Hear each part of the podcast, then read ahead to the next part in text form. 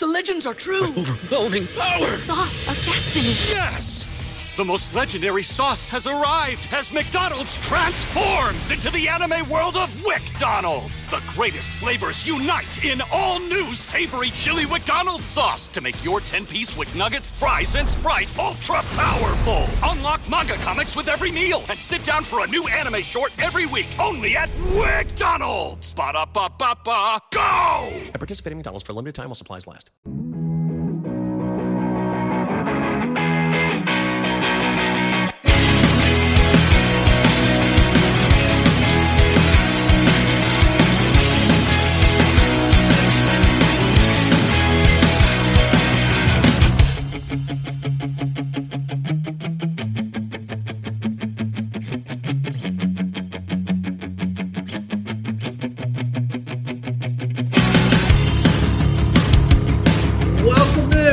Everybody. It's All Pro Lines, the podcast. You know and love it. If you're listening to this, you, uh, you're probably already a fan.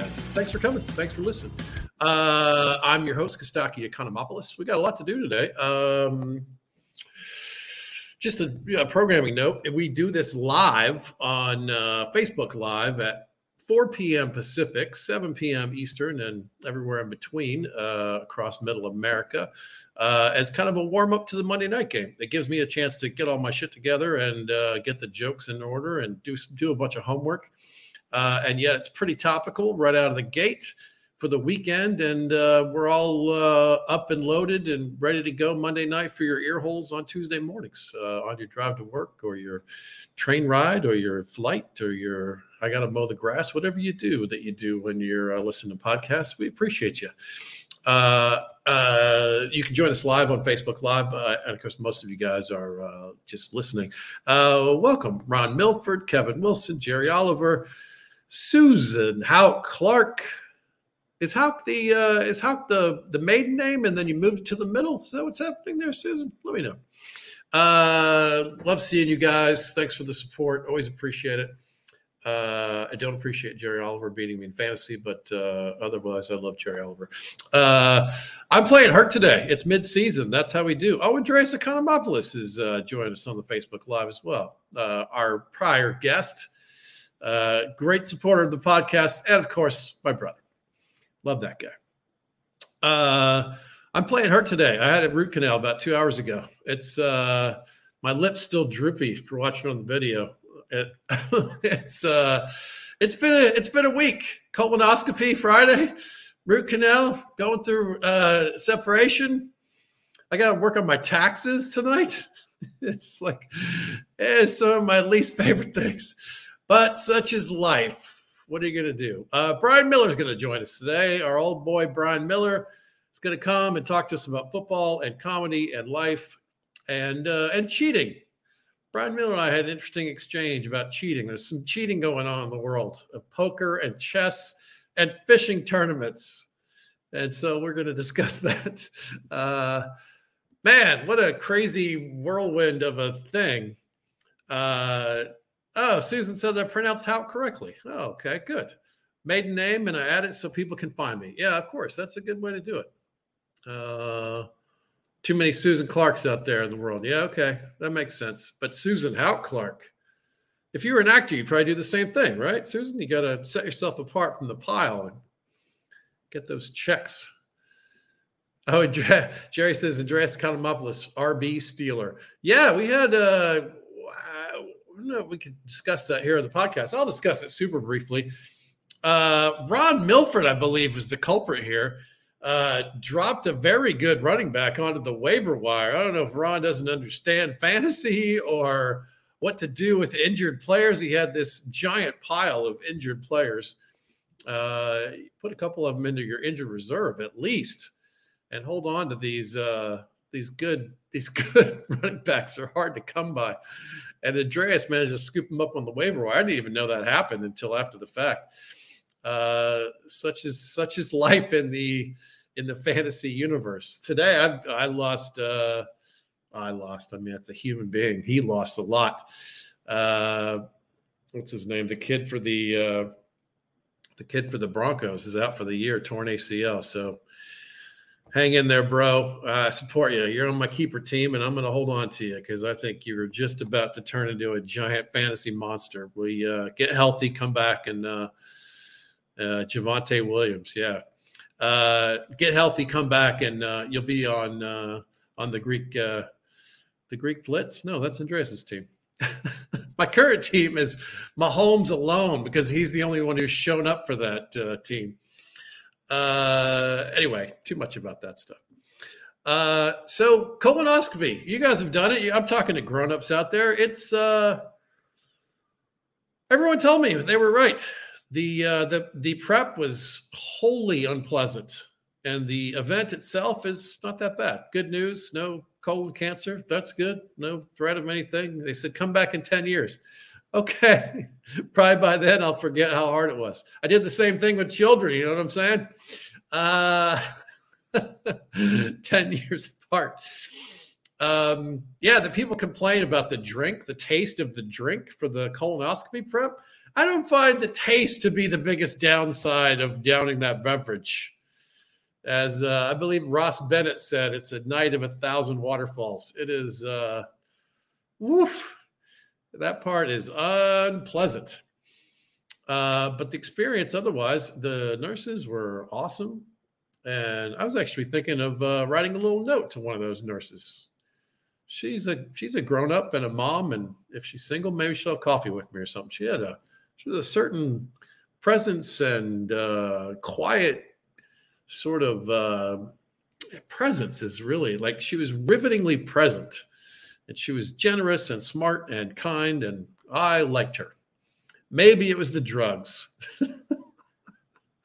Anyway uh yeah let's see i had a really fun uh, couple of uh, experiences with fantasy things and gambling on football this week and one of the sponsors we have here at uh, at All Pro Lines, the podcast, and All Pro Lines, the brand as well. It's a more broad pod, uh, sponsor. Is uh, Monkey Knife Fight. Now, Monkey Knife Fight doesn't do fantasy per se, and they don't do traditional sports betting per se. They're in the prop universe. They have these cool props. I threw uh, three prop bets down on uh, on Sunday night. It's perfect for island games. Seriously, for the Monday night game, the Sunday night game, the uh, the Thursday night game, the London early morning game, when there's not a lot going on, but you have one game that you're actually watching old school, uh, top to bottom. It's fun to have a couple prop bets on it. It makes it so much more interesting to watch. So, Monkey Knife Fight does a lot of these, uh, what they call more or less. So here's I did three and I won all three of them. I, I like to bet small. I don't like to bet big. I bet five dollars per bet, uh, and I usually pick bets that have a more than two x payout. And as I did in this case, uh, you can bet two dollars. You can bet a hundred bucks. You can bet whatever you want. A thousand. You know, you can, you pick your level. I like the five dollar bets. That way, I don't get angry when it goes south. But it's interesting, right? So more or less, Travis Kelce 16 and a half fantasy points. Uh, I picked more. And Mike Evans, uh, 16 and a half fantasy points. I picked more. So you got to get them both right. And it pays out three and a half to one. So for a $5 bet, both of these guys had monster games. If you watch the game Sunday night, Kelce and Evans went bananas. Uh, so it paid out 1750 on a $5 bet, which that would have been a good night and a fun little thing to root for, you know, as the game goes on. But wait, there's more. I did the more or less on uh, Mike Evans' 75 and a half receiving yards, which he ended up with 103, and Clyde Edwards Helaire with 36 and a half rushing yards. I picked the over on that one as well. 92 rushing yards. Boom. I turned $5 into 1750 on that one. Then I did another one. Uh, this one you you get to pick any three players and you're rooting for touchdowns, right? So I picked three players Mike Evans, Travis Kelce, and Leonard Fournette. Uh, and I picked three and a half touchdowns. You could pick the number of touchdowns and it increases uh, the payout. So I went three and a half across the three guys for a 4X. So for five bucks, Mike Evans got two, Kelce got one, Fournette got one. Boom, victory. I turned five bucks into 20 bucks. So it was a good night for me on Monkey Knife Fight. Use the promo code uh, All Pro Lines, no spaces and they'll give you an extra hundred bucks when you make a deposit. It's basically a matching bonus up to a hundred bucks. You can put in 50 and get another 50, whatever. It's fun. That's enough of a pitch. You get that. I probably talked too much about it, but I really love it. the The interface is just a tad clunky, as somebody pointed out, but the payouts are are quick and uh, it's really fun. I actually put a couple in for for tonight. Uh, so anyway, Monkey Knife Fight, all pro lines uh, is your promo code, uh, and get off and running with some good prop bet fun. Uh, let's see. We're going to bring in uh, Brian Miller here soon. Not here yet. All right, we got some more people chiming in. Let's see what you guys are having to say. Uh. Oh, Ron Milford still doesn't know who he dropped. All right. uh, and we got it confused with Javonte Williams. That's a different league, Andreas. All right, whatever. Uh, what's Kenny say? Kenny Joseph says Philip Rivers did nothing for the Chargers, so they bring him in. Matt Ryan did nothing for Atlanta, so we bring him in. Can't wait to see. yep, yep, right. Okay. Yeah, Swift. You can't drop Swift in a 16 team PPR league. That's preposterous. What are you doing, Ron? I've got a quiz for uh, for Brian Miller lately uh, later on in this podcast that will uh, cover a couple of details about the Detroit Lions. Uh, yeah, yeah, we'll get to that. Okay, thanks for chiming in on the on the chat here. I'll come back and check with you guys here in a sec. Let's uh let's go to the other board here. Sorry, I'm doing a little producing myself, and uh, I don't know all this stuff. The yet. two minute drill. Ah, that means jokes, everybody.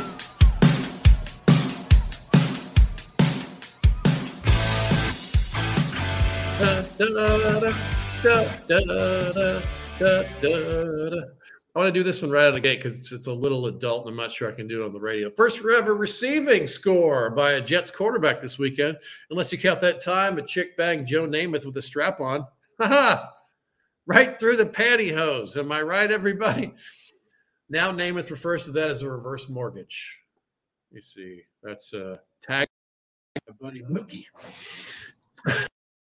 Get that. Oh, something weird is happening on the computer.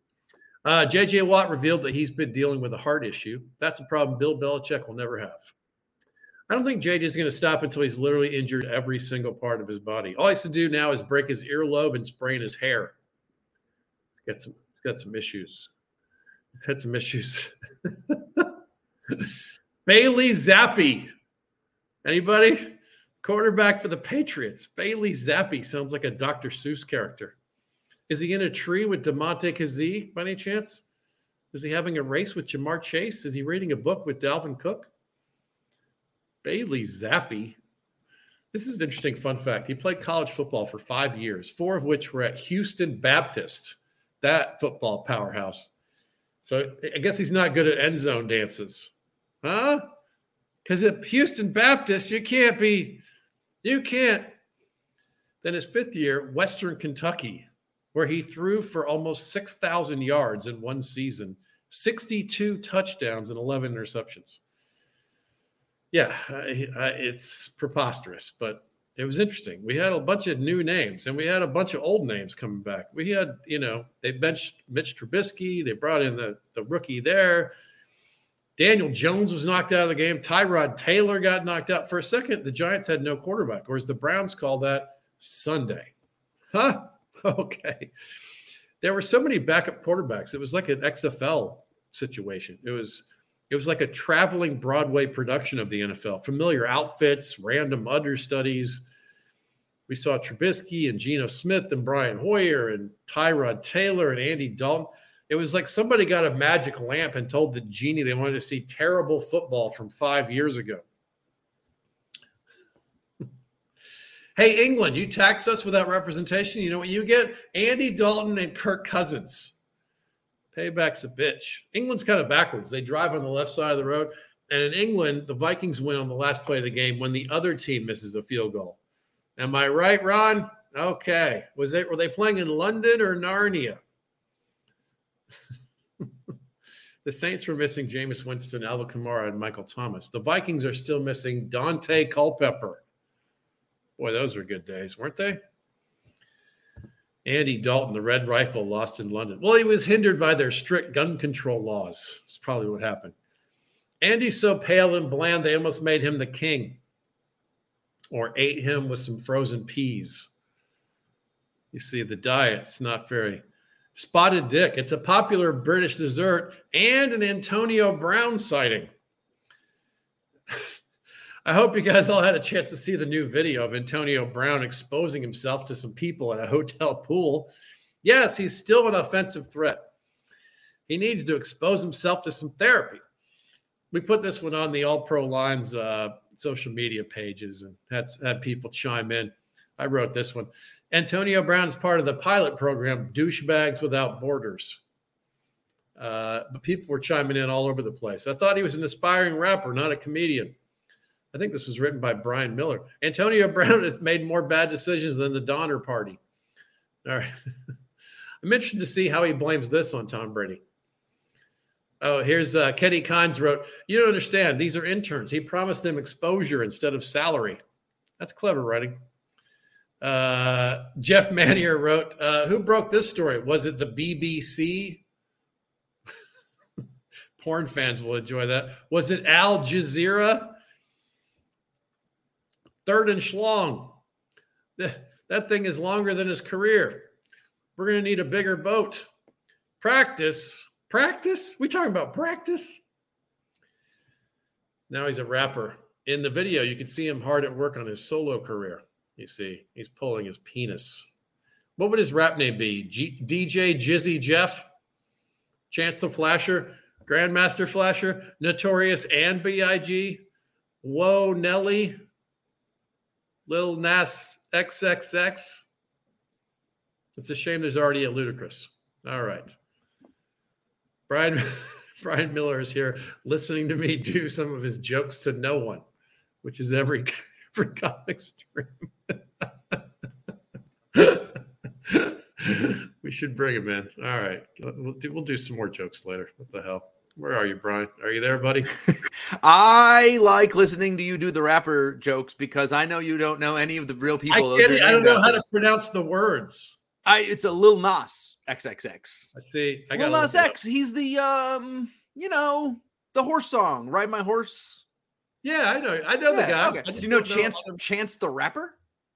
Chance the rapper. Chance, yeah, Chance Grandmaster Flash. I know that. I know Grandmaster Flasher. All right, you're you're doing pretty good. You're doing pretty good.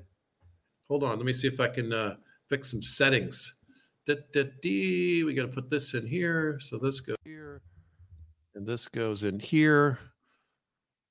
Test, test. Can I hear you now? Can you not hear me now? Oh, see, it's better now. It's probably oh, there you go. better for everyone else too. Okay, good. Sorry about that. Hey, buddy, welcome in. How's it going? I'm good. I, I'm, I, have had some issues. I just had a root canal today, so uh, ooh, you sound pretty good. I considering, yeah, and I had colonoscopy Friday. It's been an interesting few days. They do this at the same time. that would be say just front to back. Just go. You know what they did do, which is kind of nice, is Meet while I was while I was out during the uh, colonoscopy, they gave me a flu shot. It's a nice bonus. You know, you basically got DP'd this week by the medical community. Antonio Brown and you might have some things and experiences in common. yes, both ends, everybody. How was yes. the colonoscopy? It, uh, you know, it's exactly what you think it is. Have you yeah. had one? No, no. You're all I'm not, young. I'm not quite. I'm not quite there yet. I haven't they, been to a doctor in probably 12 years. They moved it down. They suggest you get it at 45 now. I got a little time. yeah, a little, a little bit. Okay. Whippersnapper. Couldn't you do the uh, couldn't you do the poop in a box thing? From what I understand, they they want you this is a better way to do it. Hmm. I might go box first and see. I don't know. See how the box goes. Yeah. Uh yeah. Close enough for horseshoes and hand grenades and cola checks. Don't take this advice, people. This is not medical advice. I say, please, please. All right, I'm segueing away from this. Please well, tell me, or or let's stay on the topic because I wanted to talk DK Metcalf. Oh, okay. This is a nice segue into football. We'll, we'll gradually get to football. I the the idea of having to be carted to the bathroom is the funniest thing in the world. And the fact that he had to go back to the locker room, that's not funny. It's like, yeah, sure, I get it. You know. I'm on all these hardcore like uh, fantasy apps, and the and it comes through in the middle of the game. DK Metcalf carted off, not sure what's happening, and of course, fantasy nerds are freaking out. Sure. Car- carted off often means end of the season or at least a month out or something. oh, horrible. absolutely. No, just carted off because he had to poop. That's pretty. That's I, I mean, like how how how timely was it? It was like, look, I'm really gonna need this cart.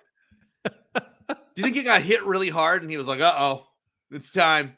I saw the clip of him riding the car. He didn't seem. It didn't. He doesn't. At least on his face, it doesn't read as an emergency situation. Did he give the thumbs up like an injured player? Like it's gonna be okay. But then he tweeted about it. He tweeted like he didn't want to do the clinch walk, so he basically owned it, which is hilarious because when Lamar Jackson had the situation, he denied it for the whole time, all the way through and after the fact, and being interviewed. And uh, DK was like, "No, I had to take a shit, and I got on the cart." Basically, I, I I respect it. I don't. I guess I just the cart is the funny part of it. It reminded me of something I had not thought of in years, which is my brother got pulled over by a cop when he was like 17 because his buddy in the passenger seat was like, "This is an emergency situation. You got to pedal to the metal." And this cop pulled him over, and the cop, the cop, basically, my brother just tells the cop, he's like, "Look, my buddy's really got to go to the bathroom. I'm driving him into town as fast as I can, or whatever." And the cop goes. I'm on it. And he gets in front and he gave them an escort into town, like sirens. They got to go like 90 behind the cop to go to like the cracker barrel or wherever was nearby. I always think like it's like the only nice cop story I've ever heard. And I'm like, yeah, I like that story. forget cops are people too. like when you see a you see a teacher at a grocery store, like I didn't know you were a person. Yeah, I thought you they put you in the closet and turn the turn the light off. So DK All right, so tell me- okay, so that's good. Yeah. Your team played at uh 9 30 a.m. Eastern, and you're central. So 8 30 kickoff a.m. Awful. Vikings, Awful. Saints, Saints. Yeah, eight thirty. I didn't How'd quite that- make it. I think I was for you? there about eight forty-five. Uh, the Vikings. You can't put the Vikings on that early. You know, it's. I mean, there. I can think of a. It's like uh, doing a a shot of whiskey in the in the morning, or or it's like if you imagine if you woke up, you opened your eyes, and then someone just handed you like a really big spaghetti dinner, and like go, and you're like, what, what? Ugh, it's too soon. No, I need time. I need to ease ease into this. it. That's right. Yeah, and but the Vikings aren't really spaghetti dinner. Like the Vikings are like a sex position that you can only do late at night when you're drunk. It's more like that, where it's like there's certain things you don't do in the morning. There's certain things you only do at night when the lights are off and you can't see too closely and you're out. You know, it's Oh, much grimmer than a when plate I'm of spaghetti. single. I want to do a sex position when I'm drunk at night. Someday when I'm single. Wait, I'm single. When is that? When does that happen? I'll send you some diagrams. I'll let you. uh Fuck you'll the diagram. the- Send me a woman. well, I I don't I'm not really into the Bitcoin, but I think that's how that goes. I, I believe, but I don't understand much about Bitcoin and the dark web, but I know they're related, and that's how that goes. And uh yeah, you have to go to the Super Bowl for that. Actually, we referenced this. I wasn't sure I was gonna, but I, I'm considering writing a note to the nurse that oversaw the colonoscopy. Is there any more romantic situation than colonoscopy prep? I mean, really, did you was she, really like a pretty nurse? Yeah. yeah, Yeah? But it wasn't really. It wasn't about the prettiness. There was a there was a a gravitas and a and an intelligence and a presence that was kind of riveting. You like the way like- she regarded your area. Yeah, no, no, she wasn't. She didn't She have a monocle anything. and like a cool no, no, hat. she wasn't. I again, I was out for most of it. I, I don't think she was there. record? I don't think she has any part in that. She just is doing some of the prep stuff where you come in and you change and you IV and the thing and Okay. checking on you and getting the machine set up. She's that person. Well, that's helpful. Okay, here's what I would say is I think you should try it. A because it's a good story.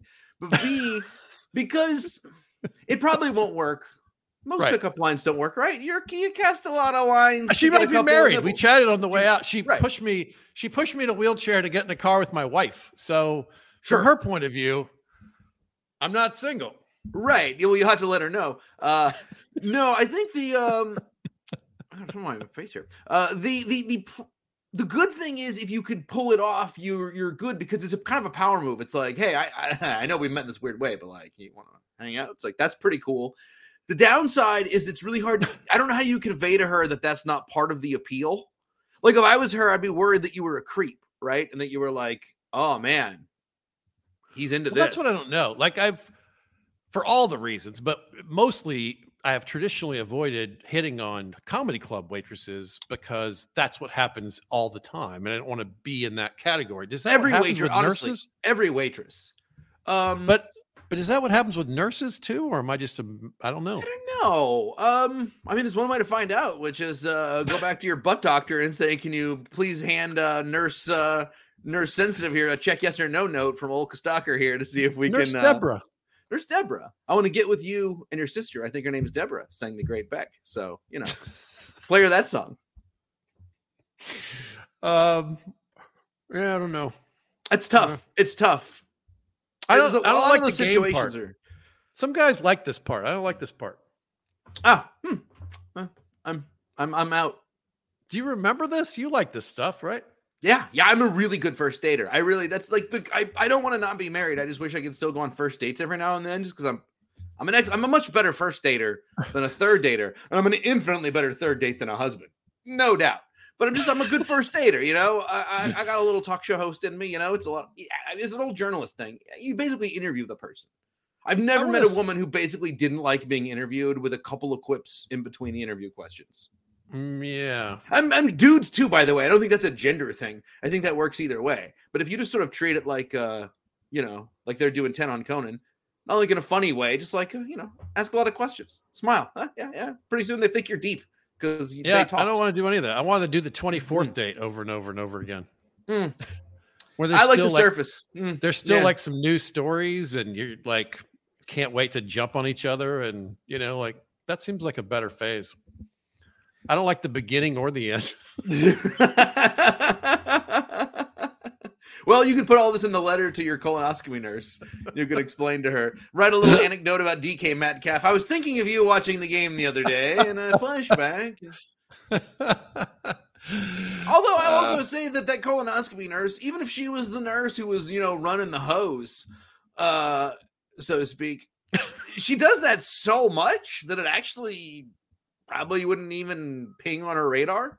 You know, yeah but how do you i mean how you know it's the intro. The problem is there's no way. The the thing that you most need to convey is, look, I'm not a creep, and I'm not asking you out because you like did weird butt stuff with me in a medical situation. I'm just I happen. While I if I was would have seen you at a, yeah, I would have. I would have seen you in a donut shop. I would have bought you a cruller. You know, so you there's no way to. But the problem is when you say that instantly, she's like, oh, that's exactly what a creepy dude would say to me if he was that's into me. the thing that's the problem with mm. all these kind of things is it's Yeah. impossible but you know how much Every date is just you strongly implying that you're not a murderer. I know, but I but I feel like in all of my days of being single, I left so much fun goodness on the table by trying not to be a creep, you know? Well, you still have a comedy career, so I mean, there's probably some benefits to erring on the side of caution, right? you know what I mean? You, you haven't gotten run out of any town with any pitchforks or put on any scary websites or anything. I don't mean being a creep. Being a creep was never a threat for me. I mean, I don't even I mean, even when I was happily married, if my wife was like even the tiniest hint of disinterest, I was like, okay. I mean, I don't I don't Yeah. I have no threat of being that kind of No, not that level of creep, but I'm saying if you were the guy who always thought he could seal the deal, and you always were pretty sure the waitress was into you or the audience member was into you, that's how you ease into creepdom. Is one. No, I agree, but I'm You know but I I'm mean? talking about way, way, way, way at the other end of the spectrum where Oh, like, sure, I just yeah. don't even want to appear to be. I don't even want to remind you of a creep that you once hated, of course, sure, sure. and I've been way yeah. too hesitant about. You know, I don't want to be the appearing to just try to get laid guy. But on the other hand, I would like to get laid, and I left a lot Yeah. of that on the table by being super polite about everything. That's really the whole. Every first date is two people who want to get laid, and that's the number one thing you can't say. I mean, really.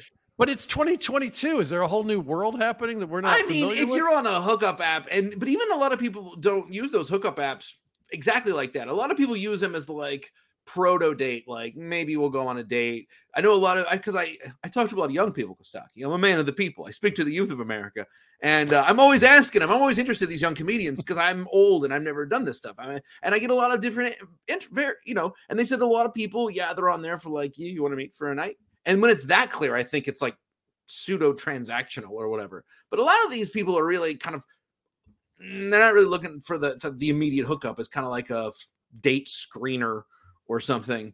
So uh Yeah. Yes, you don't want to. I don't even want to commit to a date with a stranger. I want to have coffee, maybe, and then you can scram if it's a disaster. think, I think you want a prostitute who lives next to a Starbucks.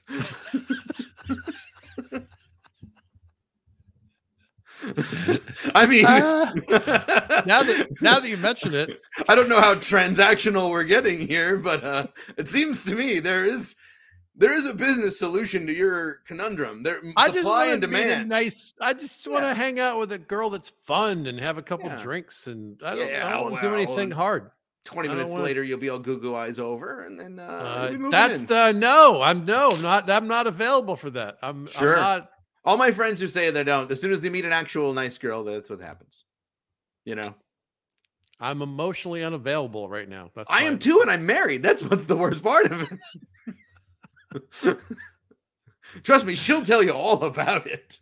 My wife's been emotionally unavailable for four years. You know um, Enjoy all your favorite sports like never before at BetMGM. Sign up using code CHAMPION and receive up to $1,500 back in bonus bets if you don't win your first bet. When you register with BetMGM, you'll get instant access to a variety of parlay selection features, live betting options, and the best daily promotions in the business. And with BetMGM at your fingertips, every play and every game matters more than ever. Remember to use code CHAMPION and receive up to $1,500 back in bonus bets if you don't win your first bet. Place your money line, prop, or parlay bets with the king of sportsbooks today. BetMGM and GameSense remind you to play responsibly. See BetMGM.com for terms. 21 plus only. Virginia only. New customer offer. Subject to eligibility requirements. Rewards are non withdrawable bonus bets that expire in seven days. Gambling problem? Call 1 800 Gambler. Promotion. Promotional offer not available in Washington, D.C.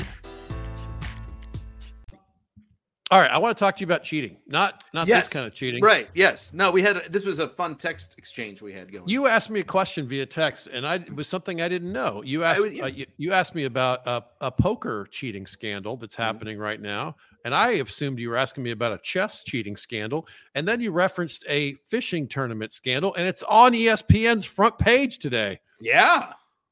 Uh, The the cheating the- going on. The local cops are going to press charges because there's twenty nine thousand dollars that they were stealing by cheating at fishing. Did you see how? Did you see them Yes. cheating it? Yeah. I mean, it and also I kind of can't believe people maybe they've been doing this for a long time.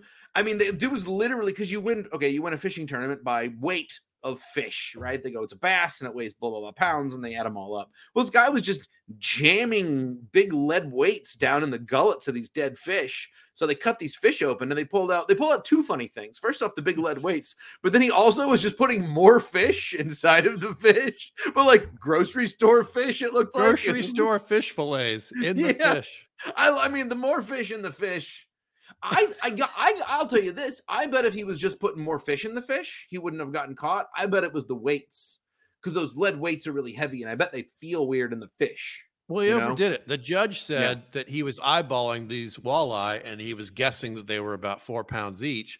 And then when they weighed the several of them, they averaged about seven pounds each. And he was like, no way. So they Yeah. like way overdid it. If they had cheated less, they would have been fine.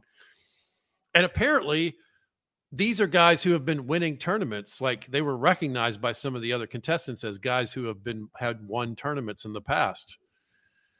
Yeah, So- I mean, so they've probably been doing this for a while. You, you you figure you probably start off by like, we got a few extra minnows. Pack them in that walleye. Eh, Let's get a little advantage, and then pretty soon you're like putting your car stereo in there. You know, you're putting a shake weight in there. I mean, those weights in there are pretty big. Like, what, what, what, you like? This fish needs needs a colonoscopy. What's wrong when you pick it up? It's you're gonna feel it. Something's wrong. Okay, so I have so many questions, uh, and this is true of fishing tournaments. Sure.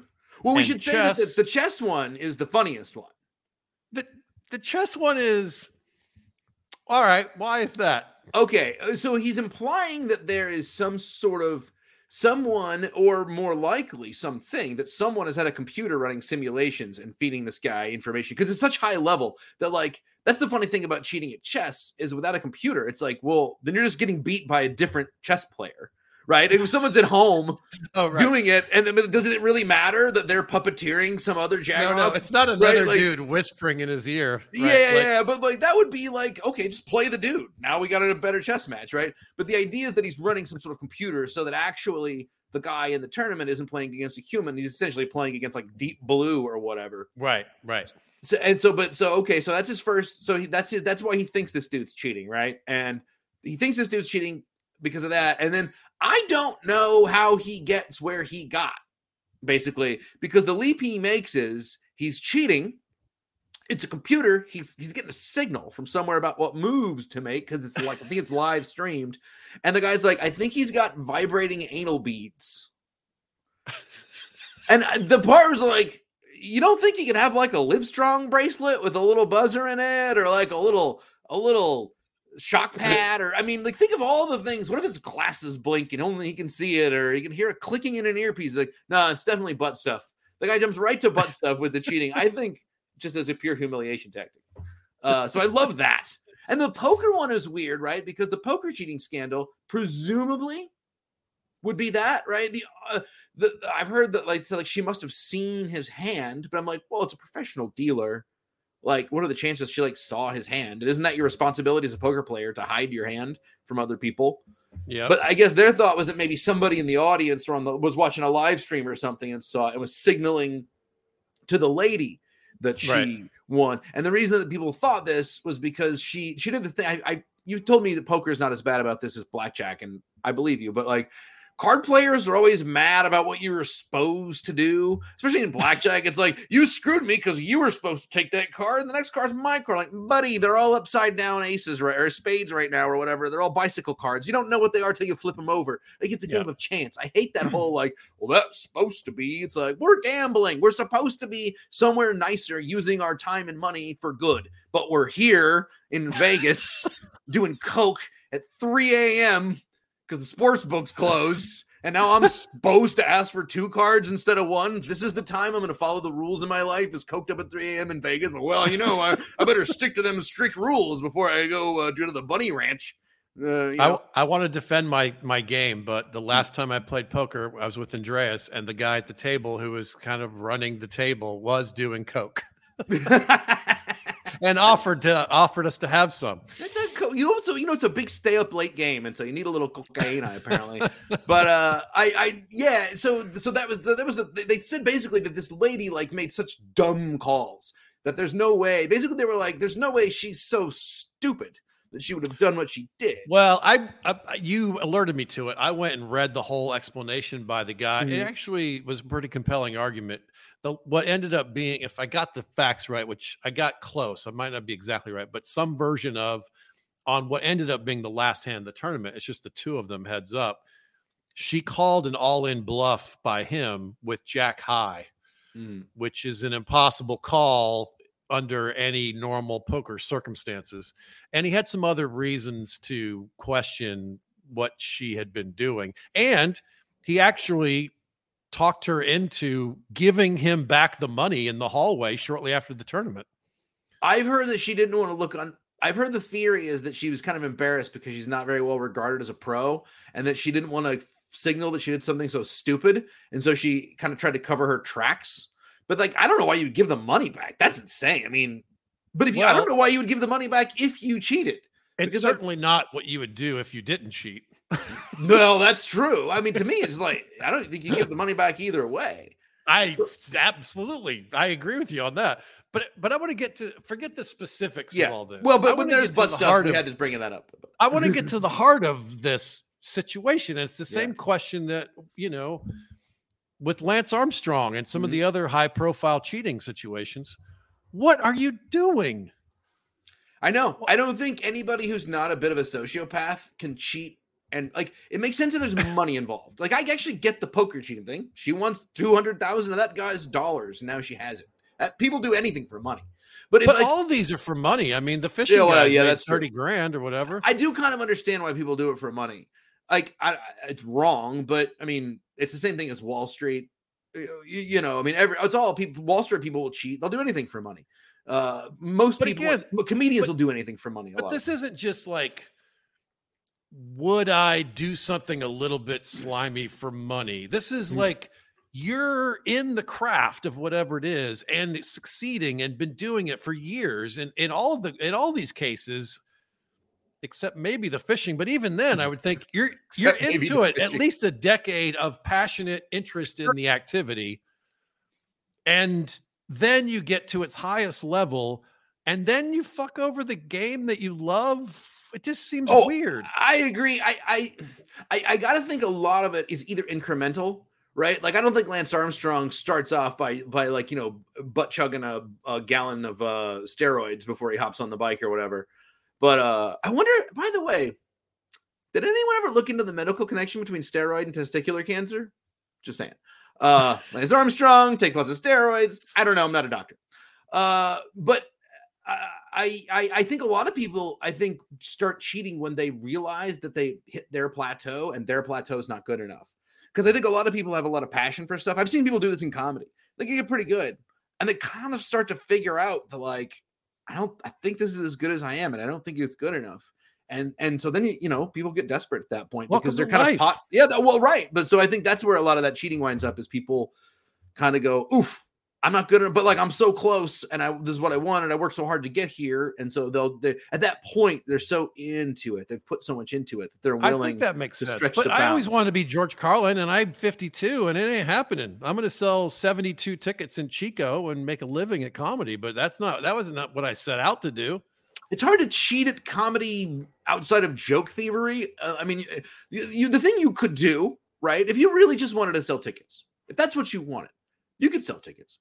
You could probably play toward a certain pseudo political white dude angle, right? You would have to think about what's my most not my, not what you really are like, but what's like the most money niche. Like there's like those people on Gutfeld and those Fox shows. There's some desperately unfunny people on those.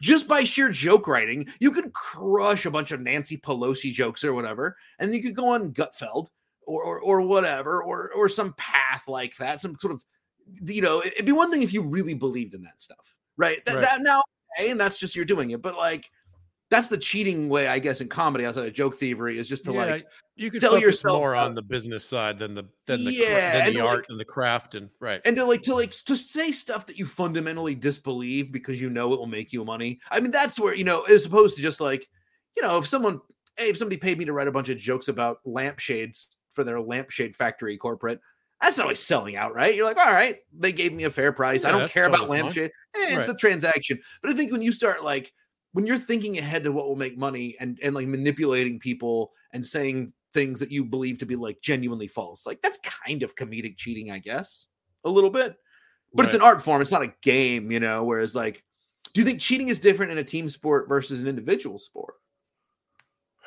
Yeah, I I mean, most all these things that we just talked about are basically individual sports. The fishing was a partnership, but hmm.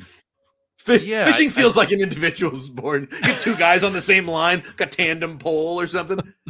By the way, I saw a hot girl today riding alone on a tandem bike, and I was like, "Is this the world's most basic dating app? What is this? this feels like an advertisement." you just jump on. oh, yeah, it's like, "Oh, whoever gets on the back of this." No, I guess I, I, you know, like Lance Armstrong to me is is one of the most compelling stories of this ilk Oh, yeah. because I and I saw some of the numbers and I was really fascinated by this for a short window when it was kind of happening.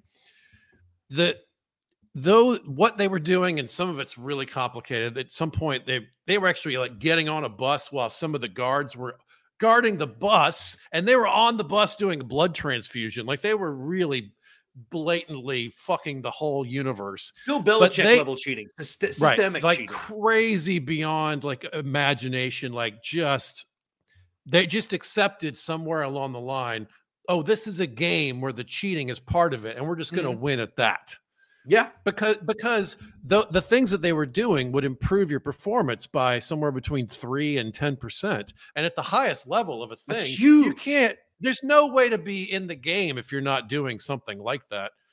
Um, so they just embrace that, which I think for my money ruins the sport. But I understand that once you're in and you love it and you just embrace the next level of I guess I kind of get it.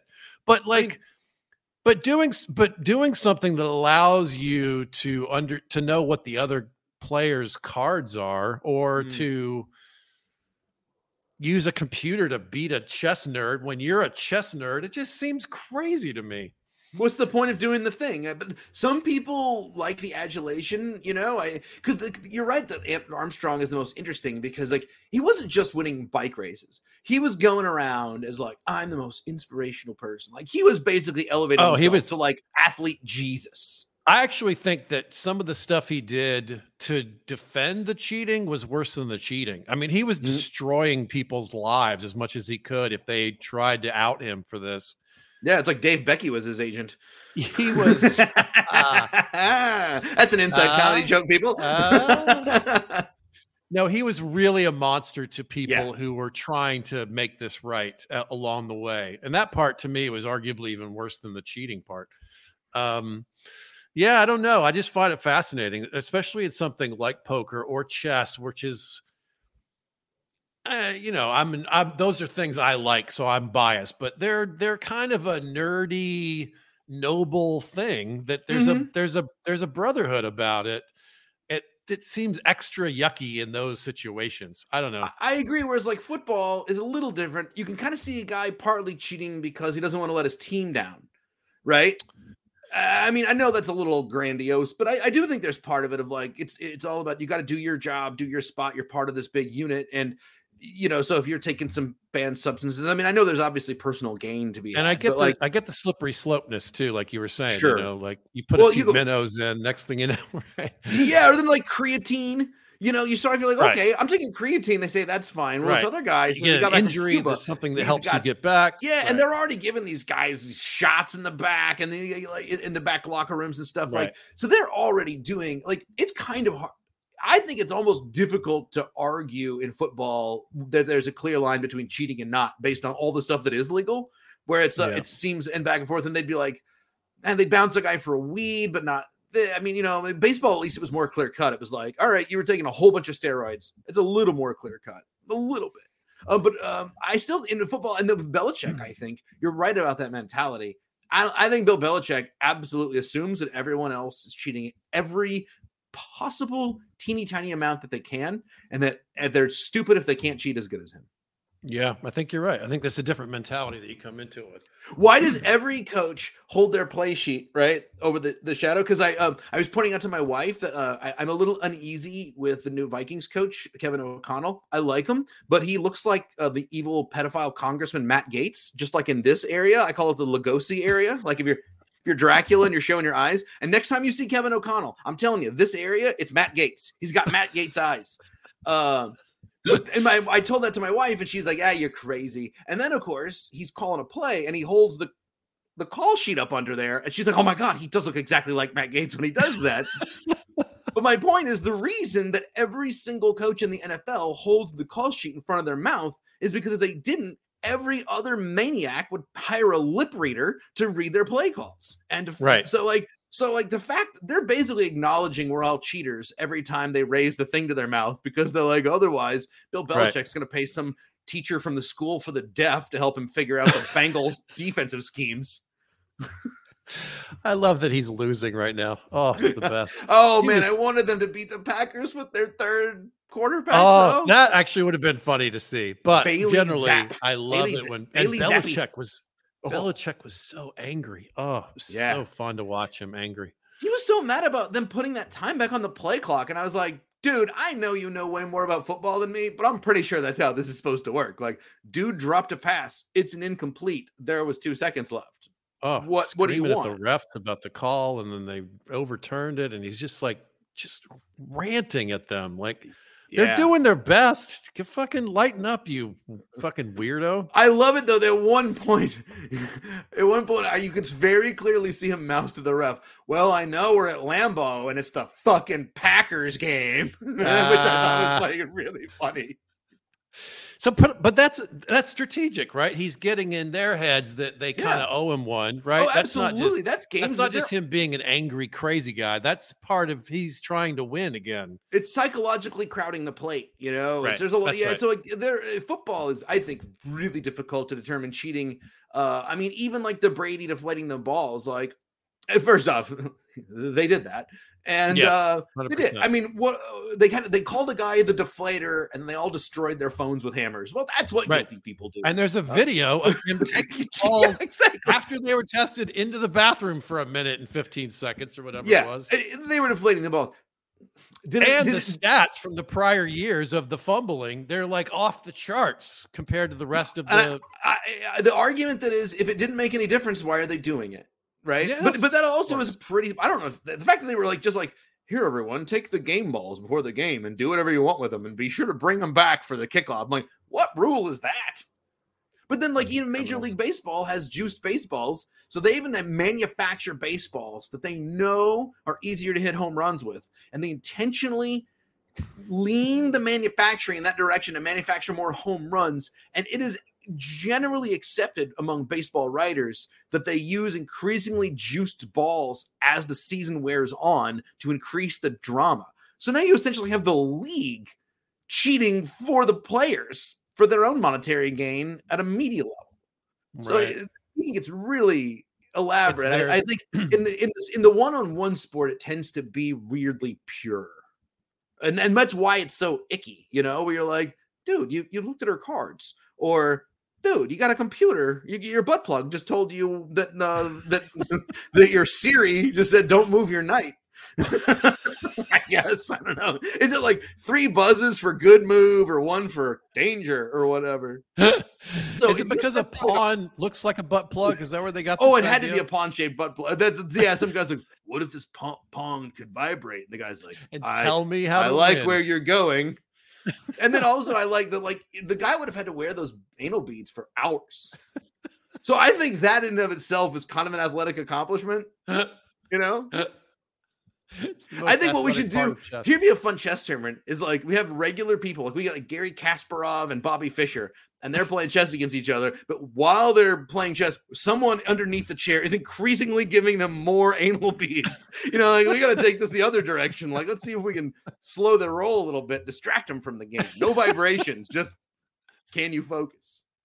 Why don't they put me in charge of things? All right, let's do some of the segments we do here. Taps on the back. Ooh. Taps on the back. Taps on the back.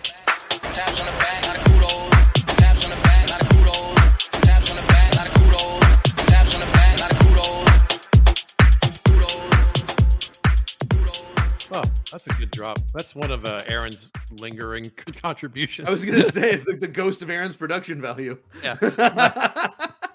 Hi, Aaron. Kudo- Kudos to Aaron. Uh, I'm going to give kudos to Geno Smith. How about that? I know it sucks, doesn't it? It's just it's frustrating, but man, It don't make no sense, but he's good. I mean, he's at least playing well right now. Nobody thought he was good. The, even his own team was talking up his competition and giving him no respect in the preseason, and he beat that kid out. And nobody has given him any chance of doing anything at any turn ever. And he just he is the number 10 quarterback in fantasy right now, notably ahead of Tom Brady, Aaron Rodgers, and Russell Wilson, who is a much better quarterback and on a much better team. I don't know if Russell Wilson is a much better quarterback this season. I mean, he we'll hasn't been yet. We'll see when we get to the end of the season. I think Russell's mobility is limited. I mean, I don't think this is a great insight or anything, but I, his game was too predicated on that slippery mobility. And as that's starting to go away, he's not doing that thing where it's like, you know, oh, now my it's like Montana. It's like, okay, his physical gifts aren't there, but his wisdom and his he's he's so much smarter. He's seeing the Yeah, game better. I don't think Russell's physical game is adapting very well to like pocket passing. And so I, I- it's Right. weird. Like the wheels kind of feel like they come off all of a sudden. It's not like He he's he's not 30% worse, but he's 30% less mobile, which suddenly reveals all these deficiencies. Yeah, that's interesting. So he might not have like a Steve Young chapter where he stops being fast, but he gets smarter, you know? Yep. That's possible. I, I feel like there's been a few years of him enjoying the lifestyle too much. Like he's running around with the fancy singer girl and he's like doing all these. But he doesn't look like he's having fun. He's such a cheese dick. Like everything he does looks like someone posing. Like his whole life is a one giant commercial and, and, a, so and a bad commercial. He is I, I really think he might be the phoniest player in the NFL. Like He seems plasticky. Yeah, I agree. with yeah, and like in, in like a dorky way. Like, I mean, Brady's definitely curating his image at least as much as as Russell, but like it's a cool image to curate.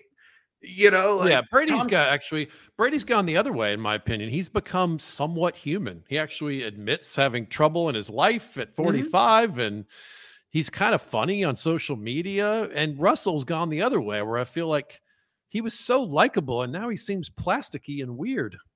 I wonder.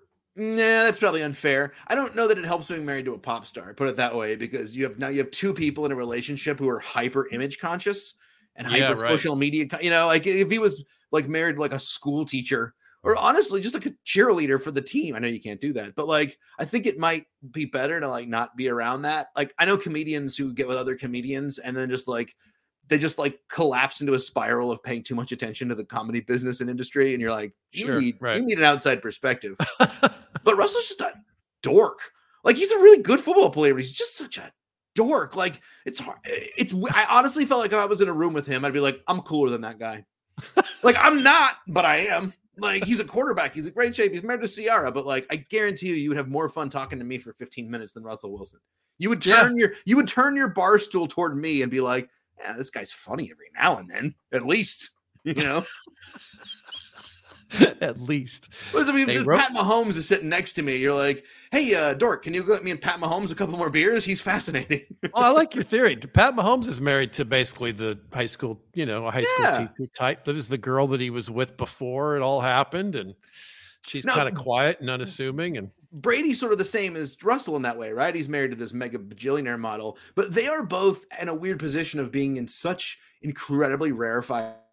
Like Tom Brady has transcended having to be the famous star quarterback, and she is more famous than any model for the most part. So it's almost Yeah. like when you get like when you get megawatt famous, it's like being like Jeff Bezos rich. Like even the rules of those kind of people cease applying to you. It's like Tom Brady could have no social media account. You know, he could he could do nothing, and he would still be the most famous person ever. He could snap his fingers and be in every commercial on TV if he felt like it. Yeah, You know? be, eh, he will. He's going to be the new Peyton Manning. He's going to be retired and have plenty of time to do all the other things. All right, give Yeah. me some taps on the back. Uh, I did not prepare for this. Uh, I didn't. I didn't know. I didn't know there'd be prep. You, you Uh, don't read. You don't read emails. You don't like to read the email I send you. Oh, I didn't read, didn't read the To email. bring Uh, taps? I'd like to get. I'd like to give a tap on the back to Dan Campbell for being the thirstiest motherfucker in the NFL. There is nobody more desperate, both for his guys to believe, and also there's nobody who doesn't, who's more terrified that no one believes. Like everything that Dan Campbell does is to is like a really genuine, intentionally like I'm the go for it coach. I'm the rough and tumble players. We're going for on fourth down. Dan, it's 25 and long. We're going for on fourth down because that's what Dan Campbell does. You know, and like he manages to like be like almost inspiring and then completely embarrassing. He's kind of Austin Powers esque in that way. You Yeah. know? So um yeah, shout out to Dan Campbell. He is truly, I think, the thirstiest coach in the NFL. He needs All right, we're gonna have luck. a we're gonna have some Dan Campbell related uh, questions in the quiz time here soon. Ooh. But let's do a super fast. Uh, But now it's time for which comes first. Oh, yes, it's time for which comes first. Now tell me, will this happen before that happens? It's time for which comes first. But now it's time. Oh, Who sings who sang that? That's Glenn Grizzard. He does all That's the. Glenn. Uh, I like it. That's right to Glenn Scott. I didn't know he had such a gentle voice. That's uh that's again uh, directed and uh, very well handled by Aaron Hodges, and a little bit of uh, a little bit of Glenn in there for you. Um, which comes first? Uh, oh, I had it here. Where'd it go? Where's my which comes first? Hilarious question. I don't see it. Yeah, hold on. Du- du- du. Is See, it this something that Aaron- colonoscopy or root canal? this is something that Aaron would be able to edit out later if he was still around.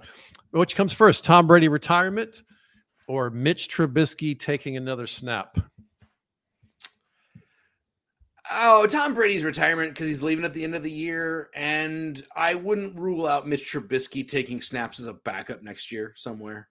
You know, We don't, there I was feel for, think how many backups played this week. By the way, it was all backups. So many of them. You're and like, right. That was, yeah, it was a and, and like names that you'd kind of it was like Brian Hoyer and Mitch Trubisky, and it was like it was kind of like the Madame Tussauds Wax Museum of former not good quarterbacks. Tyrod Taylor. That's right. Yeah, There were I a was like Tyrod came back from the lung thing. Apparently, you know, he got his and yeah, um, knocked right out of the game. knocked right out of the game. Well, Hoyer is like a, you know, I mean, I haven't played, a, haven't started a game in like eight years or some like astonishingly long time. He's like, I've really been prepping hard because this is my big chance. And he like hits his head three plays in and he's out. No, yep. Billy's. They sometimes says that Billy Zappe is in. I'm like, didn't he play the bad guy in Karate Kid? Isn't he the Billy Zappe? is Bailey Zappe. Weird name. Bailey so weird. He's like, you, you. I guarantee you, at one point, Belichick turned to someone and said, "Who?" Belichick's been scouting him since he was nine. What are you talking about? I, I do think uh, I do think Brady's retiring after this year. I don't think he's having fun this year. I don't think he's going to Yeah. continue having fun this year. I, don't think he's he like- regretting it already. I think he is. I think. I think I he's like, this team can't win. We- We're not good enough. We're going to Yeah. be the seventh best team in the league. That's not enough for me. There's a tiny part of me that wondered if he wanted to divorce Gisele. You know when you want to break up with somebody, but you don't really want to do it, so you act like an asshole until they they do the breakup. So you go play football for the seventh Yeah, year he was like- you promised like- you'd stop. My husband says he will quit the football, but my husband cannot quit the football or whatever. And then he's like, you know, and so he's like, "Mm, I'll go back for a year. And she's like, I told you, my husband, you know, you will sleep in the guest house. That's my Gisele.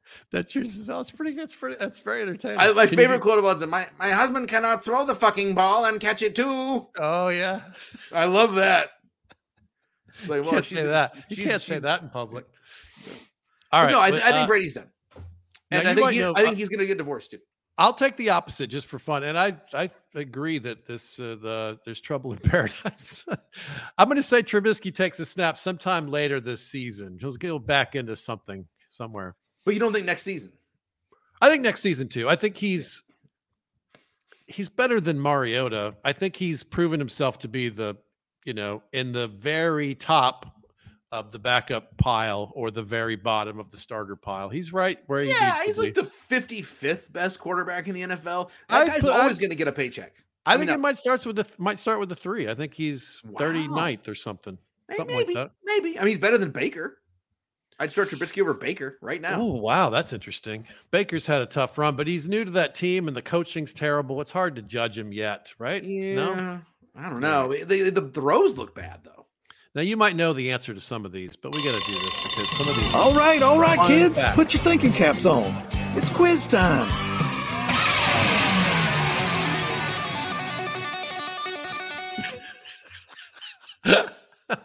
uh, who just threw for his 500th touchdown? Who just threw for his? It feels like Geno Smith. Uh, um, Just Russell? happened Sunday. Was it Russell? No, but that's the right universe. Yeah. Old, old school, been around a long time. It's Oh, you gotta Flacco? be. Huh? Flacco. Flacco. No, that's kind of a funny answer. Uh, 500 is too many. yeah, He had, like, 500 is a giant It's number. a giant number. I don't. I don't know. I really don't know. Aaron Rodgers just threw for his 500. Yeah, that makes sense. I'm bad on historical record and stuff. You know what I mean? If, like if you told me like like I know like the rushing record because I'm like AP was going for it. I'm like, all right, it's like 1250 ish or something. But if you're like, who has the most touchdowns? Tom Brady. How many? I don't know. A million? Yeah, I don't know. I don't know. I I mean, I I'm don't not know good with those. Like, either. who has the most total rushing yards in history? I don't know. It could be 300,000. I, I don't know. All right, now this next one, I wouldn't have known. Doesn't surprise me, but I was Mhm. surprised by number two on the list. Fastest to get to 20,000 passing yards. That just happened Sunday as well. Oh, yeah. Oh, you know what? I I I I, I think I uh, Josh Allen. Uh, no, it's it's the other one. It's Mahomes. Patrick Mahomes. Sure. I mean, it had to be one of the two. God, those guys are so good. And Lamar 67 games. I But watched that. second place. Yeah. You want to take a you want to take a shot Second at second fastest? place? Yes, to Yeah. 20,000 yards. Yeah, it's somebody kind of weird because it's somebody who flashed and then kind of faded, right? Was it This one I would have never gotten. Uh, and I, again, I'm, I- Andrew Luck? It's very loosely a quiz. You have no responsibility Yeah. to know any of this. Andrew stuff. Luck? I would guess that'd be my guess. Matt Stafford. I don't remember Matt Yeah. Stafford having a strong start. Well, he was kind of a stat machine who lost a lot. He threw some bad picks and he was on some bad teams, but he was always a numbers guy. He was on one bad team, and it was for a long time in a Well, a lot of bad versions of that, and and also, you know, if you think about it, the first four years of Stafford's life were the four years, or the, the at least a chunk of that that he spent with Calvin Johnson. Yeah, he was. So that's when he also you could That's throw right. the ball to the corner of the end zone up real high, and just like you know, one out of every three times, dude's going to catch it. That's right. All right, we got a couple more of these kind of quick. Uh, first rookie quarterback to throw a touchdown this year. First rookie quarterback It just happened this on Sunday. was Kenny Pickett. Nope. uh, gosh, he was. Oh, uh, I don't, I don't know. It rhymes with Bailey Zappe. Well, Bailey Zappe was the first guy. Really? Bailey Zappe. I, I guess. rookie touchdown. I guess. Yeah, that's right. He did throw a touchdown. I kind of Isn't forgot that, that, he. weird? That's the guy. Yeah, I bet uh, Kenny Pickett's a no. Although, You know, um, uh, I haven't watched the whole game yet, but the glimpses I saw of Pickett, he was better than he sound than he sounded stat line. That I, I and from all, I was listening to a podcast and they said those interceptions were mostly off the hands of the receivers. Yeah, I did see those. And he also he scored twice on the ground and he Yeah. definitely did what the coach wanted, which was to add a spark to the team and change the dynamic. They went from losing to very much being in it and taking the lead and then you know, a couple breaks went away from them, but that team had new life when he went in there. I want to watch some Pittsburgh games uh, the next couple of weeks. Those those sound, I think those are going to be fun. I didn't realize how big he was. It's funny. He was the guy. All we heard about was how small his hands are. He's this big guy. I bet he loves that. Hey, old small hands. And I'm like, "Yeah, shut up. Yeah, shut up. All right, what NFL team has scored the most points so far? Four weeks in Oh, Detroit Lions. 2022. The Detroit Lions is the answer No question. ahead of the Chiefs, the Ravens, the Eagles, and the Bills by quite a margin. Yeah. Well, I- in fact, I heard uh, an interesting stat that the Detroit Lions uh, have. It's. and I'm going to get the exact number wrong, but it's like they between the points they've scored or the points they've given up. It's like 280 or some insane number through four games. It's the most combined points that any team has ever been involved in through four games. Yeah, that was going to be my follow up. Which team has the most points against in four weeks? It's also the yeah. It's it. I mean, it's they- the Lions. so weird. And and and I, you know, one of the games was against the Vikings, so I watched it quite closely. And um, I, I'll, I'll tell you, and I've said it before, and people don't like to hear this. I really think Dan Campbell's not a good coach. And I know everyone likes him because he's big and he says funny stuff or whatever. But I think he's an I like. I think he's an emotional coach. I don't think he's a good strategic coach. I think he's got too much faith in his assistants, and um, I don't think he uses his players all that well. And um I don't. I, I mean, I think he's just not very good. He's outscoring the Chiefs and the Ravens and the Eagles and the Bills. Mm, He's still losing. still lose. One and three. I mean, that's. I mean, it's the Lions' games this year are going to be fantasy bonanzas on both sides. They're Oh be- yeah, they take the over every game. It's yeah. crazy. They're, they're fun. They- And they, they were like this last year, though. They were fun to watch. Uh, you know, like it's they're they're not a boring football team. And I'll just say this: it wouldn't surprise me if they beat the Vikings at home. Hmm. Wouldn't surprise me. I mean, exactly they the were kind favored of to win this week. I, you know, Mhm. they're they're an interesting team. They're not boring. I mean, if you're gonna if you're gonna take over a team that's been terrible for 50 years, at least not be boring. He's nailing it. What do you want? Oh, uh, a good football team. That'd be nice. I mean, we don't have one of those in Minnesota either, so I can't be that high and mighty. But that's but you're going the right way. You got this new offense. And, No, I don't buy it. I don't buy it. The, the Vikings are exactly as bad as they were last year. Last year they had a couple of bad bounces. This year they've had a couple of good bounces, but they absolutely did not win, deserve to win that Saints game without the with the Saints are out their quarterback, their running back, and their WR one. Like, are you kidding me? You can't beat yeah, that's right. Andy Dalton in London, old Andy Dalton. And then um, the, the, the other Yeah. the Lions game, honestly, they, they if, if Campbell doesn't make that boneheaded call to kick the field goal and he punts instead, there's a pretty good chance the Lions wind up winning that game. So I, Yeah. I, I and last season they were winning by well, the Vikings were losing off like weird doinks, and now they're winning off weird doinks, but they're still doing the same stupid stuff. They, Kirk Cousins is the check down king. He's still throwing short of the sticks. They're, they're doing everything wrong they were doing last season. There's just instead of a, an old guy frowning, there's a young guy who with Matt Gaetz eyes smiling on the sideline. That's the only difference. Sounds better. Maybe Kwesi uh, Adofo-Mensah, our new GM. Maybe two three years from now, you know he he he gets rid of all the old players and he brings in a new crew, and maybe it changes a lot. But for right now, I don't really think Kevin O'Connell is doing all that much more with the talent than Zimmer was. Hmm. His players All just are where you happier. going? Give me some plugs. We got to get out, man. What's uh, where? you- Where are you going on the road? What's going on? I'm uh, not going on the road anytime too soon, uh, but I am going to be at the 10,000 Laughs Comedy Festival in Minneapolis. It's a huge comedy festival. Uh, it's gonna be a lot of fun. Uh, I, as from now, I'm on the schedule. I'm hosting every show at the Southern Theater. That'll be this uh, Thursday, Friday, Saturday. So it's like Mary Mack, Clayton English, Bobcat Goldthwait, Ian Karmel. Uh, I might pop on the Sklar Brothers show. Um, so yeah, it's gonna be a good weekend. So a lot of fun shows. Ten Thousand Laughs Comedy Festival. If you're around Minneapolis, it's very cool. Uh, there's I think there's like there's like six thousand seats. I might even be understated in terms of like total stuff. There's, all shows all over uh, downtown Minneapolis, and it's great. So I'll be there. wow, that does sound great. That lineup It's that you just listed yeah. right through is like, oh wow. I wanna see Oh, and then, then I mean, I'm not even uh, Jackie Kashian. Um, gosh, I'm, I'm leaving. I'm leaving people off that are Kate Willett's going to be there. Uh, there's a lot of really good people. Uh, it's like the third or fourth biggest comedy festival in the country at this point. I think by um, by you know seat total or whatever. Oh wow, that's great.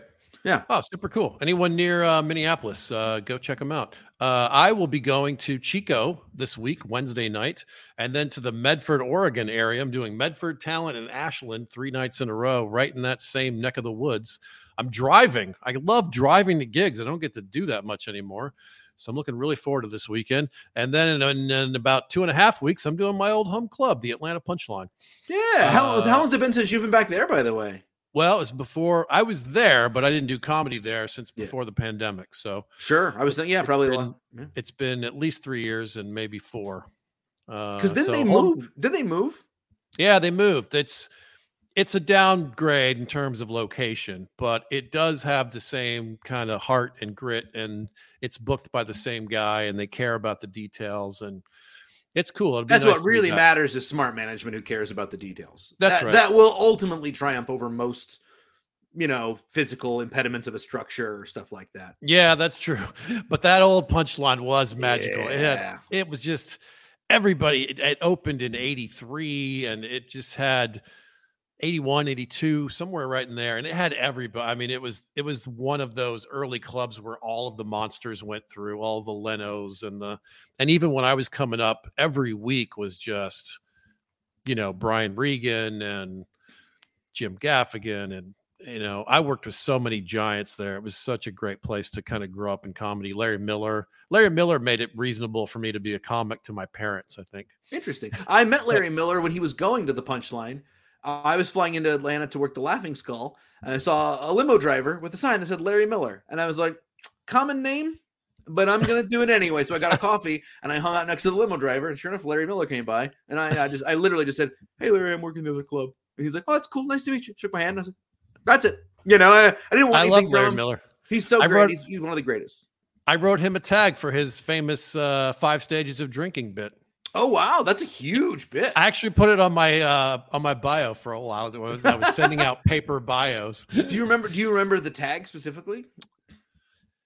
It was something about the devil. It was just exactly what you think, where it was just like kind of tied something in, to sort of reference back to a prior step of the joke. I forget exactly, but I remember the moment because I was hesitant to pitch him a joke because I always saw him as like Mr. Writer guy. Yeah. And I pitched it to him and he didn't speak for a second. It was like a really pregnant pause, like uncomfortable. And he kind of looks at the ceiling and he looks back down at me and goes, I think that'll work.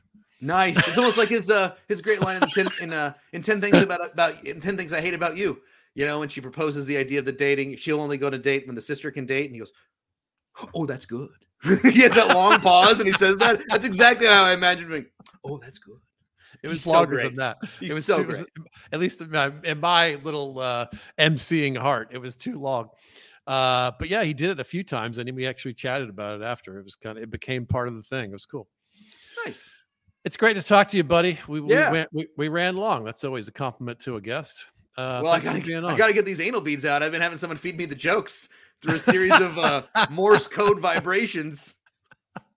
I got Robert Burrell with a phone and a buzz, a garage door opener, just, just just thumbing me hilarities. You should try it in your act. Cyrano, yeah, so he's kind of my Cyrano de Bergerac, if you will. That's right. That's the name I was trying to think of. The best I could do was Roxanne, but I didn't want to disappoint you. No, no, no. Roxanne was a modern re- retelling of Cyrano. That's that's uh, Right, That's a great movie. All right, buddy. Thanks for being on. Thanks for listening, everybody. We really appreciate your support. We are back. We're doing this every week. We'll be in your ear holes uh, late Monday nights, uh, early Tuesday mornings, uh, available wherever you get your podcasts. Check out Monkey Knife Fight. Use the code All Pro Lines, get an extra hundred bucks. We will talk to you next week.